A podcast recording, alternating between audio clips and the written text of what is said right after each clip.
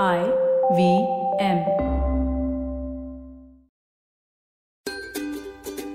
नमस्कार, मैं हूँ शिफा माइत्रा और स्वागत है आपका स्माइल इंडिया की इस कड़ी में। आज मैं आपके लिए लाई हूँ देश भर से ऐसे समाचार जिन्हें सुनकर आपको अच्छा लगेगा। देश में कितने लोग हैं जो निस्वार्थ भाव से अच्छा कर रहे हैं? आइए सुनते हैं। शुरुआत करते हैं देश के पूर्वी हिस्से से, जहाँ धालाबिरी इलाके में रहते हैं पद्मश्री अब्दुल करीमुल हक। इन्हें लोग बाइक एंबुलेंस दादा के नाम से जानते हैं और पिछले कुछ सालों में इन्होंने चार हज़ार से ज़्यादा लोगों की जान बचाई है उन्हें वक्त पे अस्पताल पहुंचाकर। सिलसिला शुरू हुआ जब एक बार चाय की टपरी पे उनके साथ खड़ा एक दोस्त अचानक बेहोश होकर गिर पड़ा।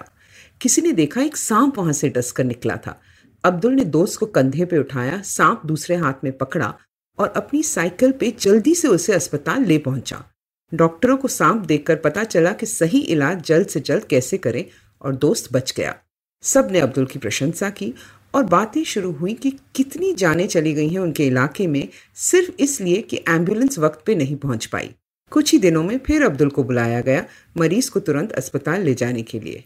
अखबार में उनकी तस्वीर छपी और बजाज ऑटो वालों ने उन्हें एक मोटरसाइकिल भेंट की। बाइक एंबुलेंस दादा अब और भी लोगों की सहायता कर पाते। अक्सर वो देखते कि एंबुलेंस ट्रैफ़िक में फंसी हुई है, पर वो अपनी मोटरसाइकिल पे बीमार को सही समय पर अस्पताल पहुँचा पाते हैं। एक दिन उनके दोनों बेटों ने कहा कि घर का खर्च अब से हम संभालेंगे। आप अपना समय इस नेक काम में बेझिझक लगाओ। गौर करने वाली बात यह है कि वो इस काम के लिए किसी से एक रुपया नहीं लेते। अपने आप को भाग्यशाली मानते हैं कि वो मदद कर सकते हैं। अभी अभी उनके जीवन पे एक किताब लिखी गई है। मुझे तो लगता है फ़िल्म भी बननी चाहिए अब्दुल जी पे। अब सुनो किस्सा दो होटल मैनेजमेंट स्टूडेंट्स का। मुंबई में रहते हैं रिधि, आर्य और गणेश कस्पारपू। कोविड में इन्हें जब किसी काम पे कहीं जाना होता था तो बस ही लेते। उन्होंने देखा कि बस के कंडक्टर्स और ड्राइवर्स को दिक्कत हो रही थी, क्योंकि सभी ढाबे और होटल तो बंद थे। एक दिन उन्होंने घर आकर बात की, थोड़े से पैसे जो बचाए हुए थे देखे, पर उससे तो कुछ नहीं हो पाता। रिधि के भाई ने सुना तो उसने कुछ रकम दी और इन छात्रों ने तुरंत बीएसटी से बात की। उनसे अनुमति लेकर वो रोज सुबह खुद खाना बनाने लगे और बाइक पे डब्बे लेकर निकल पड़ते थे। एक दिन में वो ढाई सौ ड्राइवरों और कंडक्टरों को गरम गरम घर का खाना देते हैं। अलग अलग रूट पे निकल पड़ते हैं और ये देखकर अब और भी लोग उनकी सहायता के लिए आगे आए हैं। एक पाँच सितारा होटल ने चावल भेजे हैं और एक रेस्टोरेंट के मालिक उनके लिए भी अपने ऑर्डर के साथ सब्ज़ियाँ मंगवा लेते हैं रोज।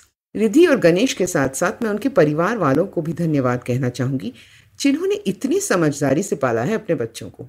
ये तो हर जगह होता है कि छोटे शहर से लोग बड़े शहर जाते हैं पढ़ने के लिए और फिर वही नौकरी लेकर बस जाते हैं। अब ये किस्सा सुनो, जहाँ सहारनपुर से एक लड़का इंजीनियरिंग करने गया दिल्ली।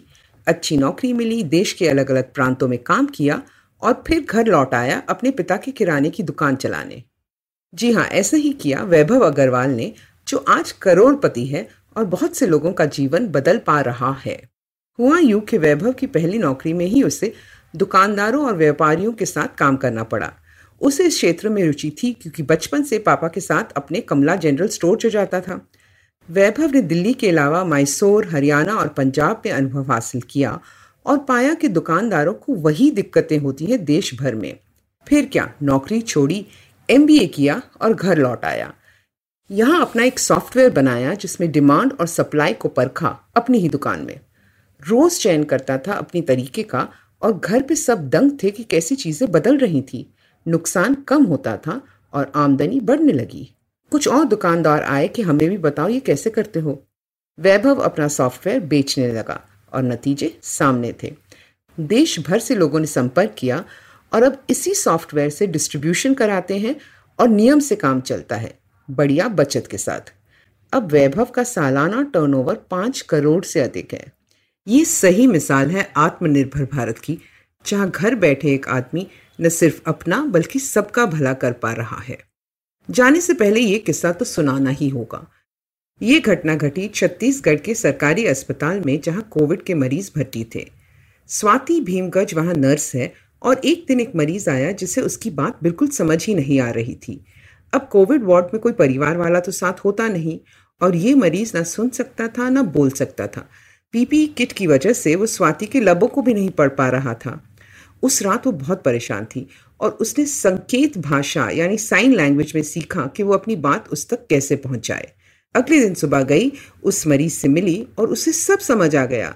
मरीज़ की आँखों से खुशी के आँसू छलकने लगे। स्वाति रोज कुछ और नया सीखती और मरीज़ धीरे धीरे ठीक होने लगा।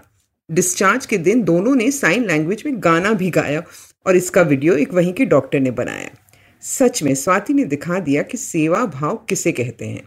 मेरी नज़र में इसे कहते हैं हीरोइन जब वहाँ की आईएएस अफसर प्रियंका शुक्ला ने यह वीडियो देखा तो उन्होंने न सिर्फ़ स्वाति को फ़ोन पे बधाई दी, बल्कि ये वीडियो ट्विटर पे शेयर भी किया। स्वाति भीमगढ़ जैसे लोग ही वो उम्मीद हैं जिस पे दुनिया कायम है। अब मुझे आज्ञा दीजिए, अगर आप इंडिया के बारे में और दिलचस्प बातें जानना चाहते हो तो फेसबुक पे मेरा पेज गुड न्यूज़ इंडियन ज़रूर देखें। मुझसे बात करना चाहें तो ट्विटर या इंस्टाग्राम पे शिफा माइत्रा है मेरा हैंडल आईवीएम पे और मज़ेदार पॉडकास्ट सुनने के लिए आईवीएम का ऐप डाउनलोड करें या वेबसाइट पे जाएँ या जहाँ भी आप पॉडकास्ट सुनते हो आईवीएम को खोजें. आईवीएम के सोशल मीडिया हैंडल्स फॉलो करें ट्विटर और इंस्टाग्राम पे. अगली बार तक अपना और अपनों का ध्यान रखिए। अब जब आप ये पॉडकास्ट सुन चुके हो तो अगर आप इसे अंग्रेज़ी में सुनना चाहते हैं तो वो भी मुमकिन है। स्माइल इंडिया हिंदी और अंग्रेज़ी दोनों में आता है तो अपने सर्कल में ये बात बताना ना भूलें।